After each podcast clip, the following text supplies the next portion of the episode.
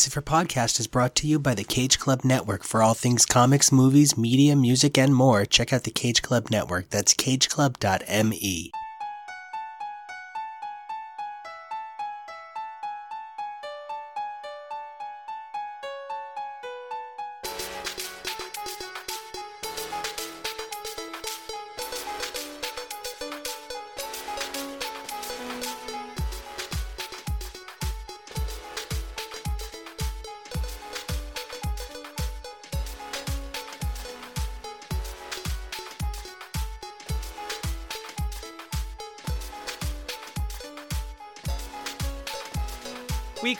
they con, everybody retcons. What's more fun than taking a look at something you didn't like when you were a kid in comics and deciding, no, fuck that, it's different now. I have all the power, knock all the pieces off the board, fuck, just flip the table! Uh, and that's how a lot of uh, Monopoly games with my friends ended when I was a teenager. That, of course, makes this We Are Krakoa. I'm Nico.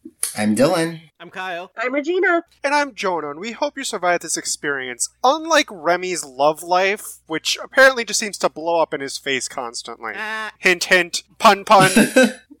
So, uh, so one of the things about the X Men is the X Men love a good retcon, like more than most franchises. You know, every franchise loves kind of like, oh no, Captain America's not dead, and that other guy that was Captain America is a different guy and wasn't our Captain America. And okay, you know, and like I accept, yeah, okay, the Avengers have some retcons, but like the X Men love three things more than anything. Number one, the X Men love a love triangle. Number two, the X Men need a traitor at all times. Someone has to be ready to betray the X Men, or it's just not the mansion. Number three, the X Men love taking a look at the past and going, well, maybe that didn't happen. And then when everybody goes, no, oh no, it happened, somebody goes, uh, maybe it happened differently.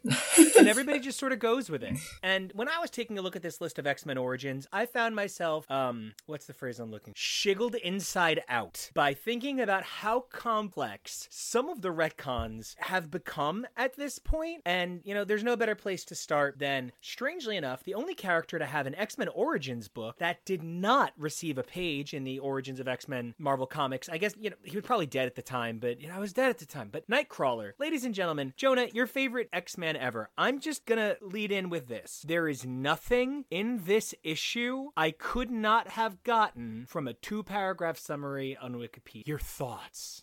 Well, I liked half of this, and the only, actually, more like a third, and the only third that I kind of liked was seeing Kurt being taken in by a priest and adopting Catholicism as his main religion. I thought that was interesting. I know it's a very integral part to his character, and that was something that I enjoyed. Everything else about this, whether it's the ending with Charles stepping in to being abused at the circus, I did not like part of the reason why is because I'm a fan of Demon Sorceress Mommy Margali and her being super powerful and really awesome and cool and such, and not being a human. There was no Amanda in this. There was no brother that Kurt killed.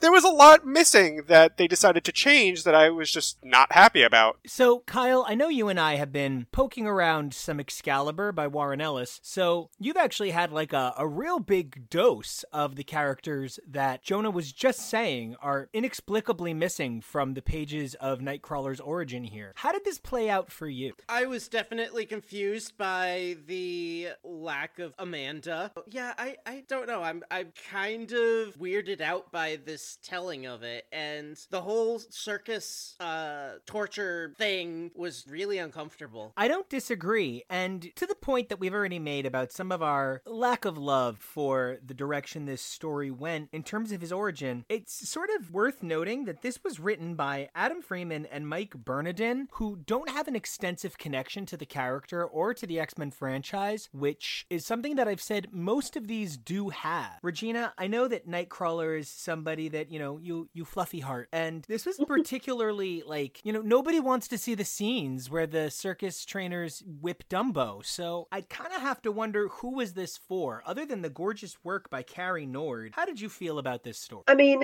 I don't want want to see a big boy get whipped. I don't want to see Nightcrawler being injured or hurt by somebody who's essentially keeping him as a slave. But I think it makes sense for his story. I didn't enjoy everything about it, but I thought it was interesting to see how this interpretation gets him to where we know him to be now. I particularly loved the reaction of the priest seeing him and watching him and, and have the priest talk to him about compassion and everything else. So there were things that resonated me and made me feel sad, but made me feel joyful. I would recommend reading this. I think that it's an important way to look at Nightcrawler from the big, from maybe from a perspective I haven't seen before, because we're typically seeing Nightcrawler as this very fun character. He's got his, you know, cutlass and he's pirating around and, you know, loving the ladies. But most of the X Men have come from very tragic origins. And I think that was particularly well expressed here. I would agree with um, what's been said about the priest parts of this book because I feel like it's been mentioned by Kurt, like spoke about, but I don't think there's really been many flashbacks or even panels talking more about that. I don't necessarily like the three or four panels of Mystique with baby Nightcrawler because I kind of prefer the awful story of her throwing him off a waterfall, not her just putting him in the water and him floating off a waterfall. I don't know. Like I actually don't know which one seems more worse. Like her just throwing him, or oh, I'm gonna set you here, but I know the waterfall's right there. you know, at least here she was giving him a chance to float to safety. True. Um, I actually did not miss Amanda being in this because I feel like any flashback that ever had anything to do with Nightcrawler's origin, Amanda and her family overtook the story, but it is a little confusing because of every flashback before always had them be a huge part of his origins, and this had nothing. You know, and I want to interact with a lot of what we're saying because, you know, it's so difficult to figure out what's a retcon and what's a, a reimagining, what's a retelling, what's meant to be in canon, what's meant to be out of canon. And for the most part, these X Men origin stories are meant to serve as like a simplified version. I believe you could just assume that the entire Szardos family is just kind of like off panel in this. They're not non existent, but they play a different role in his life. But what certainly is a retcon and can't be questioned is that the events here that depict Kurt's journey toward religion would come due in the early 2000s under the pen of Chris Claremont during his great return of Revolution, where Kurt becomes a priest. Well, several years later, Chuck Austen, who would continue the reigns two writers down the line after Claremont left Uncanny, he was replaced by Joe Casey, who was in turn replaced by Chuck Austen. And Chuck, in fact, had it be revealed that Kurt never became a priest. No, no, no. Kurt was tricked into believing he'd become a priest by a by an ex-nun who'd gone crazy, who had messed with his memory and was going to have him use his image transducer to become a bigger and bigger priest till he became pope, and then while he was presiding over mass as pope, was going to disable his image transducer and reveal that the pope was a demon and would then activate the nanobites in the communion wafers she'd swapped out to disintegrate all Catholics. So,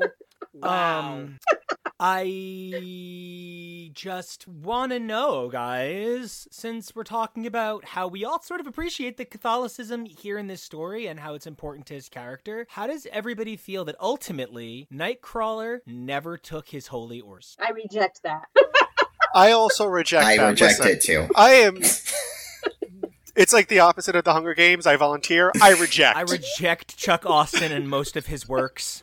So, um, I, I, I am no uh stranger to when it comes to high camp fun stuff like that. That is, I haven't read it. That just sounds ridiculous, unnecessary, and just very tone deaf. It is part of an arc called Holy War. Now, I want to remind everybody this run is the Chuck Austen run, and it, in and of itself, is a very highly debated run of Uncanny X Men, whether it's for crucifying former students on the lawn, or the reveal that Angel has magical healing blood and is now banging a 19 year old, hmm. or it's that Nightcrawler's father is an actual motherfucking demon. You know, there's a lot. Oh, you know what? Okay, and I'm gonna. I know I'm in the minority on this, but I really Hate the Polaris silverware Magneto helmet. I, I find it reductive and kind of misogynist, but that's that's neither here nor there. I just, you know, it's oh god, I I, I don't even have more on this retcon.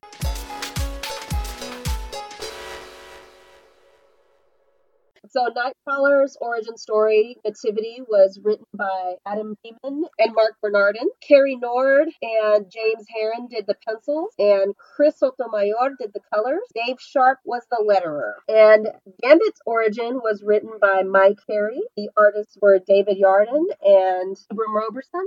Um, the colorist was Nathan Fairbairn, and letters done by Rob Steen. So Mike Carey, Mike Carey, I never say this. This is like I I I I didn't like this. I just didn't like this at all. I felt like it took all of the most interesting things about Gambit's backstory and made them seem so ho hum. I thought it took so many dynamic aspects of this multifaceted character and made them read like a bad children's illustrated classic. And I also okay, I okay, okay, okay. If a dude's a bad dude, let him be a bad dude, right? And if a dude was a bad dude and is now a good dude, let him be a good dude who was a bad dude. But I feel like Gambit's involvement with the mutant massacre is getting more and more removed every time it's told. At some point, he's going to have been in New York vaguely around the time and might have gone to a bathroom because he is like glancing the fucking. Okay, so I- I've given my opinion. Essentially, this just tells the story of how, much like Nightcrawler's story, told just that bit from Giant Size X Men and then spliced in the relevant mystique elements from Marvel Unlimited number three. I feel very much like X Men Origins. Gambit tells the story of the Belladonna arc from early X Men, which would occasionally be touched on again by Fabian Nicieza in the Gambit solo series that he would pen throughout his career, as well as the reveal from Uncanny 350, in which that beautiful fucking hollow foil cover that all of us paid way too much money for, in which it was revealed that Gambit had been a marauder and had led the Marauders to the Morlocks for the mutant massacre. That's I don't quite like that. the retcon. I don't like that. It's it's quite the retcon, but you know what? Like, but it, it it's the, it's been canon since Uncanny 350, and if Uncanny Oh. wasn't constantly being restarted, the legacy numbering on X Men has it read that X Men number one by John Hickman is Legacy 645. So like, it's been canon almost as long as it wasn't, but I feel like because so many fans have that response, Kyle, it's so neutered at this point. Like, it, it's he's he. I I- I feel like it's actually just been turned into a. He went through a car wash around the time of the mutant massacre and thought it smelled a little bad. Like I don't even. He's barely in the sewer at this point. I don't. Somebody save me. Ugh. I think that Gambit, it, it's a little bit like Overthrow. The more you find out about Wolverine, the less it becomes. And the same type thing. When there's still mystery, it makes for a more fun character. You get to slate more. Um, I read the Gambit limited series way back in the day. That was fine. And I think that every time you revisit some of the origins, it takes away from that mystery and it, it's just not as fun going forward. Um, I'm starting to think of a lot of these origin stories like Greek myth. There's like 50,000 retellings of Greek myth. and I get to choose which one I want to pick for my personal headcanon. I'm going to the Regina School of Mythology. It's way better. I like that idea. Um, I agree with what you were saying, Nico, because I-, I feel like this Gambit Origins book should have just maybe told more about Belladonna. Uh, Like we we did not need to have the Marauders part mentioned again, or if we did, it didn't need to be as long as it was or rewritten. And besides the fact that this slightly rewrote Gambit's origins, um, it's awesome that they threw Marrow into this, but Marrow's origins were also rewritten with them doing this. And the only good thing about this book was the Are you going to say the last page where they reference the hounds? um no. I was gonna say it was David Yardin because David Yardin is one of the most amazing people and I wish he did more comics instead of just covers. Sorry, I got so excited because I love on that last page. Like, I've had such an issue with including four pages of Uncanny 129 and including four pages of Giant Size X Men because so much of what they're including, they've directly rewritten and re referenced. I thought the restraint on the Gambit issue, because the last page was so strong, was a really smart editorial move that probably saved a few dollars on page. So, Gambit is a character who I have not been introduced to yet, so I have very neutral feelings on him. I personally have not watched a lot of the X Men cartoons, so I don't, I haven't seen him there. I don't know very much about him outside of things here or there. I know that he has some fans. Overall, to me, he seems like he's kind of like a polarizing character where you either you love him or you hate him. This didn't really feel like an origin to me. At least with everybody else's solo origin story, it was about their childhood and their upbringing and how that kind of for basically those building blocks that led to who they are to, to today. But we got two pages about him being an eight year old thief. I don't know. I wish there was more about, you know, him being a kid. I wish there was a little bit more about his powers manifesting and not him not understanding how to control them. There was not enough for me from this. I think the jump to the mutant massacre uh, seemed big and really just felt out of place to me. Laissez-les bon temps rouler. so I I have to agree. I wish that there had been more uh, time spent on Gambit before he became an adult. Um, I I wish that there was more time spent with Belladonna. I'm not a big fan of them pushing the whole Marauder thing. So that brings me to my retcon uh, honorable mention for Gambit. there was a period in time in which the Third Summers Brother mystery was the hot item in every back matter section in Wizard, and everybody needed to know more about it. And it was spearheaded by Fabian Nicieza, who was drawing a connection between Scott Summers, Sinister, and Gambit. This connection to Gambit and Sinister sort of led to more and more Sinister stuff, and there were kind of these like weird, how are they connected? And when Gambit was introduced, he was a thief, and like he tried to kind of kill the X Men when Storm brought them together, and frequently he was distrusted. And up until Onslaught, it was believed that he would be the traitor that brought down the X Men. So it's one of those situations where the character was meant to be a little bit closer to deplorable and wound up a little too likable for the writer's own good. And you know, I I don't think anything would have killed Gambit quite so hard as if he had actually been made the third Summers bro. I think if they'd gone through with that, it's everything Regina just said. It would have ruined every element of mystique he had. Oh, yeah, that that would have been absolutely horrible. Um, yeah. Uh, I think it was still referenced in Mutant X, and there's still occasionally a stray reference to Gambit still having a Summers connection, and I wish they would just let that go. But as far as this origin book, I do want to point out that there is a page where Gambit and Sabretooth are arguing, and Sabretooth lifts him up and rips his guts out, and it's fabulous. There's blood everywhere. Regina, Queen of Pain. Sabretooth is very well muscled in that particular moment. so that was kind of a treat. And I did like the inclusion of Marrow, like uh, Dylan was saying. Um, even though it does change some things about her story, just the art, I think, what pulled me in for her because you know she's just this tragic little girl and she's got these bones stick out of her face, and her her look is of such horror and fear, and that just resonated with me. And you just kind of want to scoop her up and take care of her exactly the way Gambit did, even though she looks non-human. But I do wish that Belladonna had had greater agency in this book and that we had gotten to see more of their story. Although we have seen their story in other limited series specifically um, Rogue's limited series mentions it. She goes back and um, she has a moment where she grabs Belladonna in Gambit's limited series, and we see a little bit of them in that. So I don't know how much rehashing we would need to do, but Belladonna is a strong character. She definitely knows her own mind, and I think that we should have seen a little bit more of that instead of her being as passive as she was.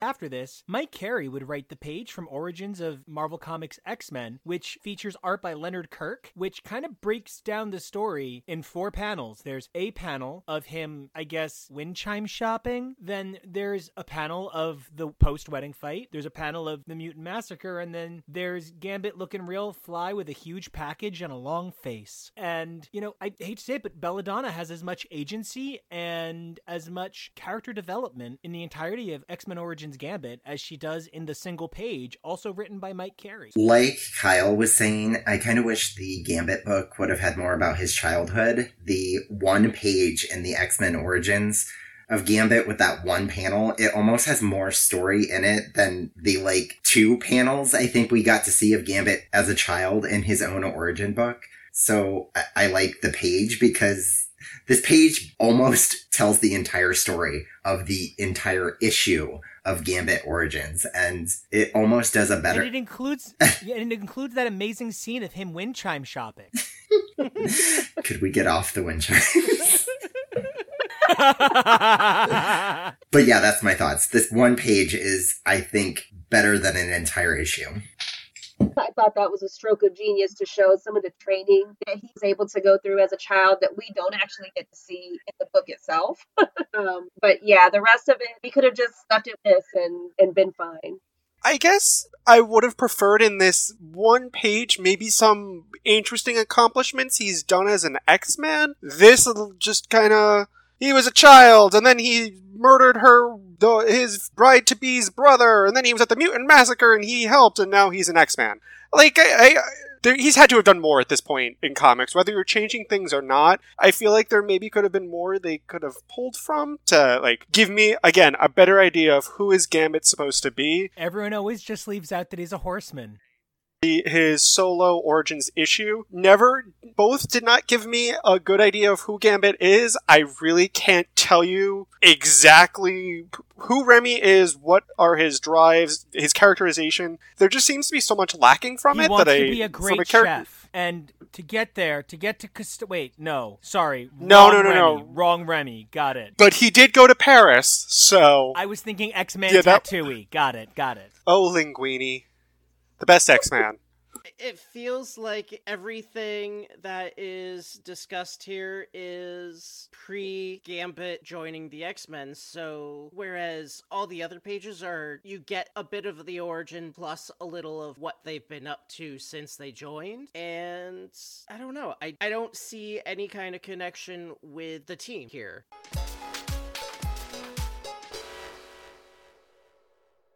Gambit is barely expressed as he relates to the X Men, and I feel like so much of Gambit's past is overexplored, yet his involvement with the X Men, just like you were saying, Kyle, is completely ignored. And then we get that amazing Fantomex page, which, um, guys, I feel like, okay, I don't know how to feel about this Fantomex page because is it is it weird that I'm simultaneously impressed and frustrated that this one page takes all of the mystery out of Fantomex? Yeah, it kind of ruins the whole reveal of what he actually is. If I had read this before I read New X Men earlier this year, I would have been completely spoiled. And like literally all that's here is the plot of Assault on Weapons Plus. Like by this point he's already an X-Man in some runs of X-Force that people seem to like. And I Jason Aaron, you are my you are my everything. And you know, Eric Can- Canete, beautiful art, love it, real pretty. But uh, like uh, I don't does this make anybody else it's like I don't know how to feel about the, the whole character is meant to be a mystery. So giving him such an explicit definition without saying anything he's done, like it doesn't connect to his adventures. It's just some data. This is what makes Fantomex cool to the kids. I agree because his entire story in the X Men books has just been him being a complete mystery and no one really knowing anything about him or why he's there. Like he's a more serious Deadpool in a sense. Like he's not annoying like Deadpool. So, but he's just there and nobody really knows why we have him be a part of this team and this, or occasionally be a part of the X-Men. And this kind of just takes out that entire mystery. And then, like you said, this doesn't really tell you anything that he's done in comics. It's just like a, hey, this is who he is, not what he's done. I started reading, or I guess I came back into comic um, not long after it was starting to get bigger character. And at first I was like, who is this Storm Shadow wannabe Umbrella Academy reject? Like, I mean, I don't know. I don't know who he is, and I don't like him because I'm bored. And I guess helped me by a little bit about the bookies that I read over him. But on this particular page, the thing I found the most hilarious was pretend Frenchman, and that's all I got out of it. And like that's one of the best parts. Like, he's a pretend Frenchman. Jonah, I know that you and I love New X Men together, and I I hype my sweet sweet Fantomex. How did you feel about this page when he was one of your first like new modern characters? Well, the only thing I feel is wrong about this page is that he we don't get to see how hot he really looks. because he's typically gorgeous and like this gimp light suit and like you it like just contours to his body a little too tightly and it's great and it's beautiful and I want to marry him. I'm also slightly upset we don't get to see much of Eva because I think she's cool. But this uh this page kind of just this page has everything. I'm not joking. This literally gives you a full play-by-play of everything you need to know about him, which is kind of what I was expecting for all of these one-shot pages of the characters to give you their origins. Who are these characters? This gives you everything you need to know and kind of more. So I was pretty happy with this. I was pretty satisfied with what this was trying to feed me. Well, since this episode is all about retcons, I would love to mention that the main retcon associated with Fantomex is directly referenced in this page. Fantomex reveals that it's never been the Weapon X program, but rather it's the Weapons Plus program, and it's pretty much responsible for every super soldier in the entirety of Marvel. I actually love that reveal and that Captain America is a member of the Weapons Plus program, and it allows for there to be so many people with those designations. You see Nuke is brought in, of course, the Stepford Cuckoos, and that was their creator's original intent. Grant Morrison created the Stepford Cuckoos with the intent that they were always going to be Weapon 13. So I want to know what do you guys think about the hypersimplification via retcon that there's just one bigger thing responsible for everything? Mm, I don't really care for it because I feel like it's them just trying to milk anything and everything off of the Weapon X concept. I kind of like it actually. I think that it brings a kind of cohesiveness to all these characters with these crazy powers and gives them a reason to have them now. Yeah, and so many of them already had powers with such similar backstories. I just feel like it makes one easier backstory than 10 million separate programs with the same technology. I think there's enough real life examples of government with secrets that they're trying to hide and different government programs that experiments on people that this is not a stretch for me, so I don't mind it. When it comes to this retcon, I'm actually a fan of it. I think the weapons project is pretty interesting. It gave me my darling cuckoos. So how bad can it actually be?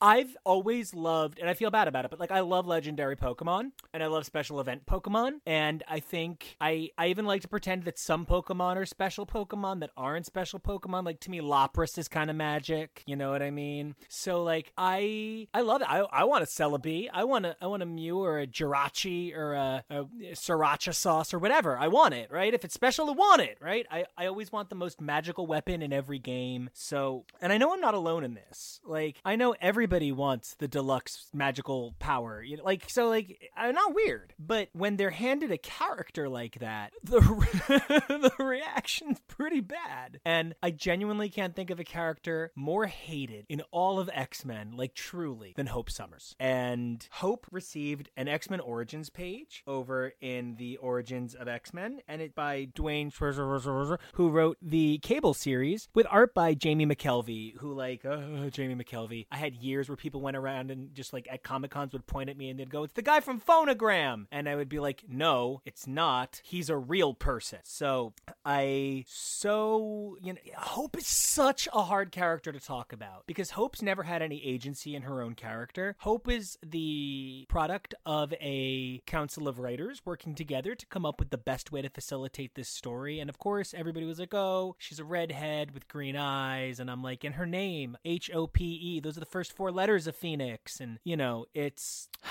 Hope might be the most hated X-Man ever. I just don't know what else to say. Like I know I say everybody picks on Stacy X and everybody picks on Maggott and stuff, but like a lot of casual fans who could not have read Hope by virtue of sales numbers, unless everybody has magical copies that just, you know, floated around. Like there were so many opinions on Hope from people who could not have been reading it at the time that just don't care about Stacy X. She's not on that many registers. You know what I mean? Like Maggott doesn't show up on that many people's radars. But everyone hated Hope. And I think this page kind of tells you why. Because this is everything somebody's want to go at. Oh, she's the first magical baby and she's raised by the coolest guy and she's a part of all the cool crossovers that have Deadpool in which Cable sacrifices himself to save her. And now she's a little Phoenix girl and she's with Cyclops. And like this character had such potential, but for lack of a better term, she was manhandled by an industry that wasn't ready to adapt to to the needs of female characters to have female creators attached. And I, I, I don't know. I don't know. I have way too many feelings about Hope.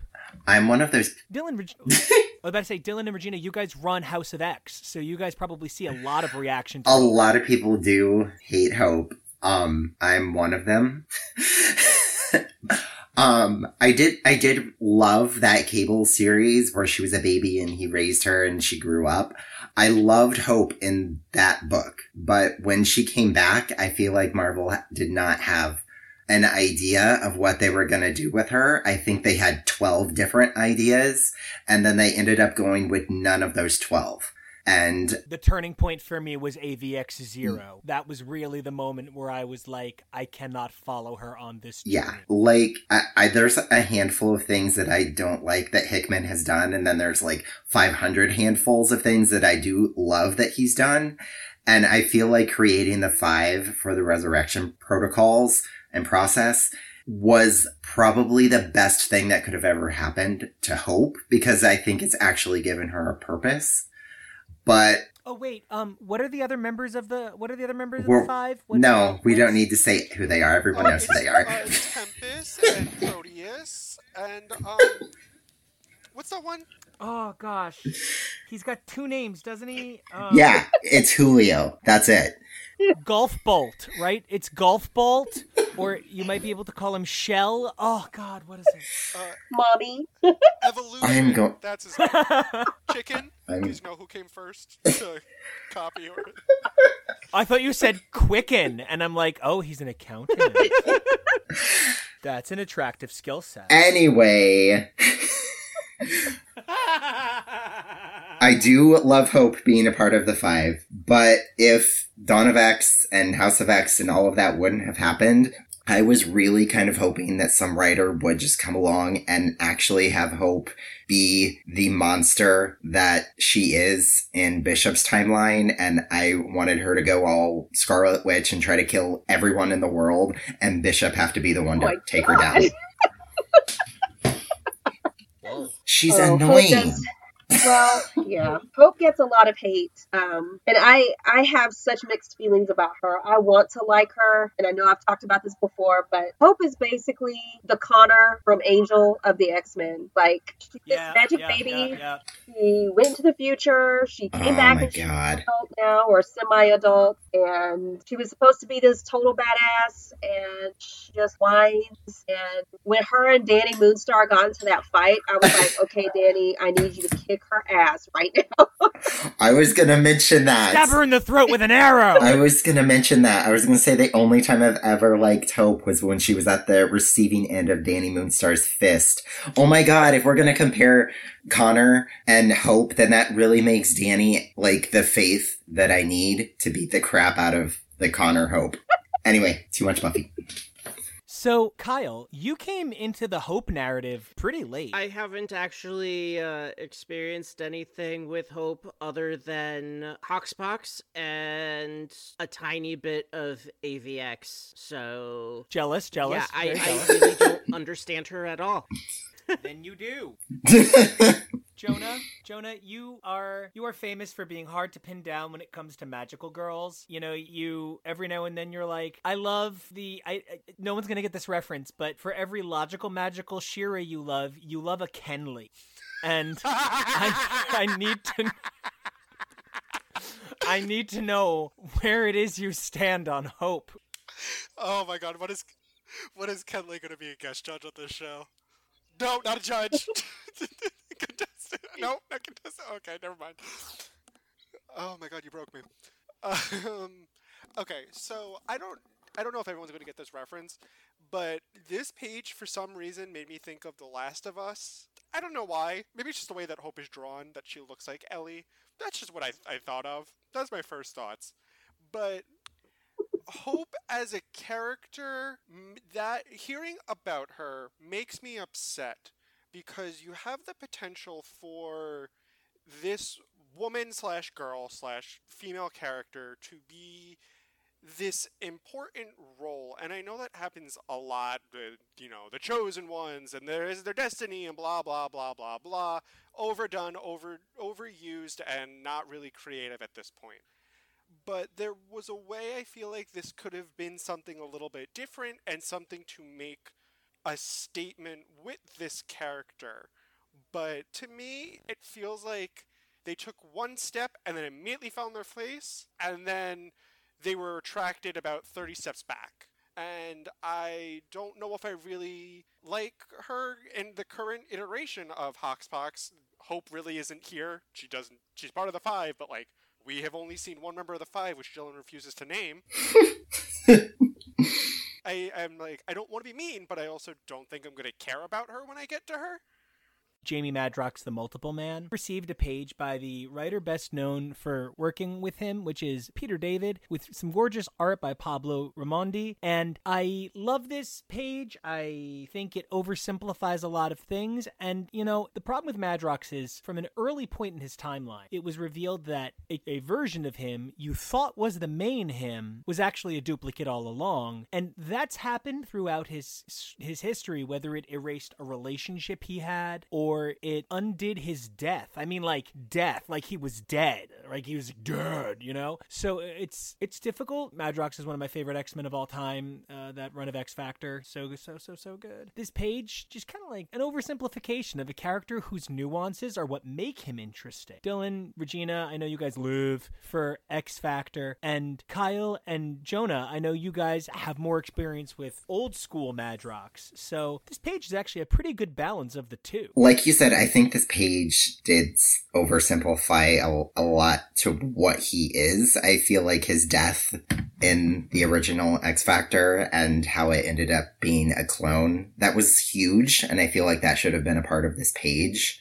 Um, because I feel like that all of these solo pages key in on the most important events of that character's life. There's another very important event that was a part of multiple man's life, or maybe it was a, a dupe but he slept with Monet. So I don't know how that didn't make it on the page, but whatever. I think with Jamie, there's so much back and forth. It would be hard to really capture as much nuance as you would need to understand him to really condense it to one page. So I'm actually pretty satisfied with what we did get. Um, I think if you're a new reader and you don't know anything about him, this is the basics of what you need to know. Um, and then I will tell you to go back and read anything that Peter Allen David wrote on X Factor. but you know, if, if you're just brand new or if you're if you've missed out on comics for a long time and you just kind of want an update, pretty good page to kind of review and and take away from that and go back and read yourself some so I think that this this uh, page is a pretty good representation of his storyline. I mean, you get his baby power manifestation, you get teenage time, you get his first introduction with the X Men, and then you get all the stuff after that, and it gives a it gives a fairly good idea of what he's been through. I like Jamie. I my thoughts while reading this was it's cute. This was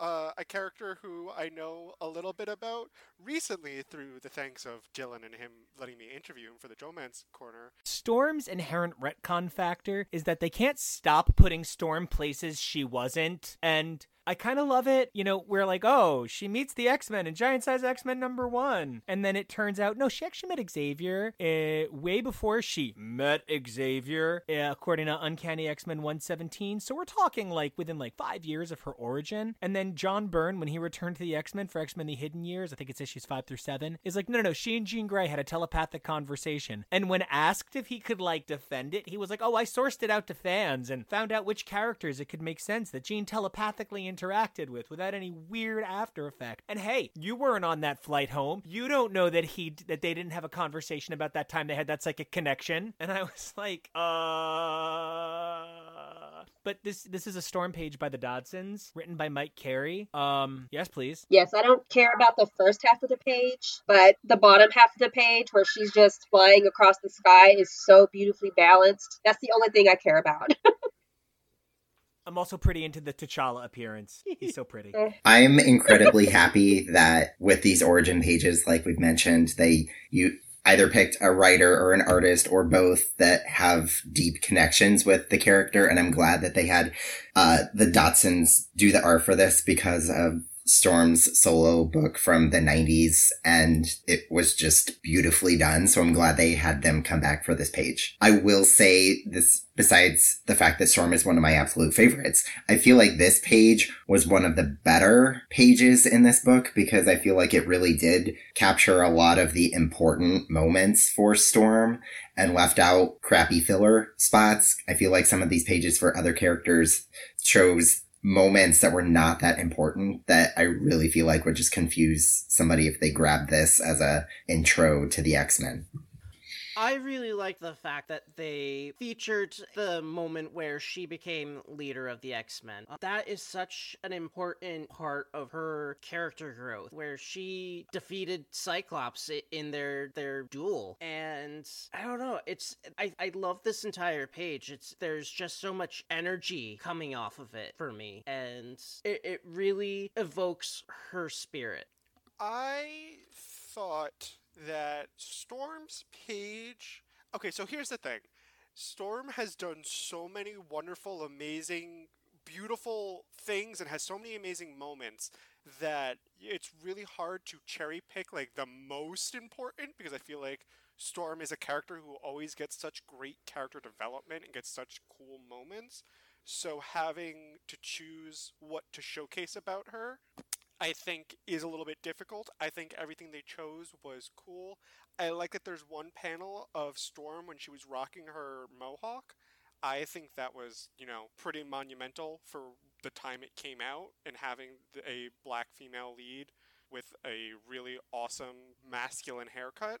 I don't think there was anything wrong with this page. I do wish there was a little more. I need a little bit more about Storm as a mutant, not so much as a person, as a mutant, and who is she? Who is Storm? Not just that she's loyal and she's married now and she fought Scott once. I need like who is Storm today? I want that, you know, that really motherly figure. I want I just wanted just just a little hint more, a little sprinkle more. Well, the X Men are an ever unfolding mystery box to unfold. And next time we come back, we're going to take a look at what happens when there's a traitor in the mansion, examining some of the X Men that have gone from the side of good to the side of not so good. And until we return to discuss that, Dylan, can you remind us where everybody can get involved with our amazing comic book fundraiser? You can check out our social medias on Facebook. We have a Facebook page and we also have a Twitter now. Both of them are X's for Podcast. Look that up and both of them have a pinned post where it discusses how we are joined with five other X-Men podcasts to help fundraise money for comic book stores and retailers during this crazy time of quarantine. Thank you so much, Dylan. And until we return, Kyle, where can everybody find you online? You can find me on both Twitter and Instagram at Drantis82. How about you, Dylan? Everybody can find me on Facebook at my X-Men Facebook group that Regina helps me admin that is called House of X. Or you can find me on Twitter and Instagram at Warpath underscore Dylan. That is Warpath underscore D-Y-L-A-N. Regina, where can everyone find you? You can find me on Twitter and Instagram at the Red Queen of X and on Facebook at the House of Goblin Queen. Jonah, where can everybody do? you can find me marrying the head daughter of the Assassins Guild because I'm a political head now and I'm going to bring peace to my guild. Not really on Twitter and Instagram at Peak Jonah. Nico, where can everybody find you? As always, you guys can find me all over this amazing network Mondays and Thursdays here on X's for Podcast, as well as Tuesdays on HTML. Don't forget to check out our website over at wearekrakoa.com or my social media on Instagram at Nico Action. That's N I C O A C T I O N. And guys, until we return, keep those mutant lights burning bright. There's a traitor in the manse. Bye. Bye. It's me. What? oh, no dun dun dun. Bye.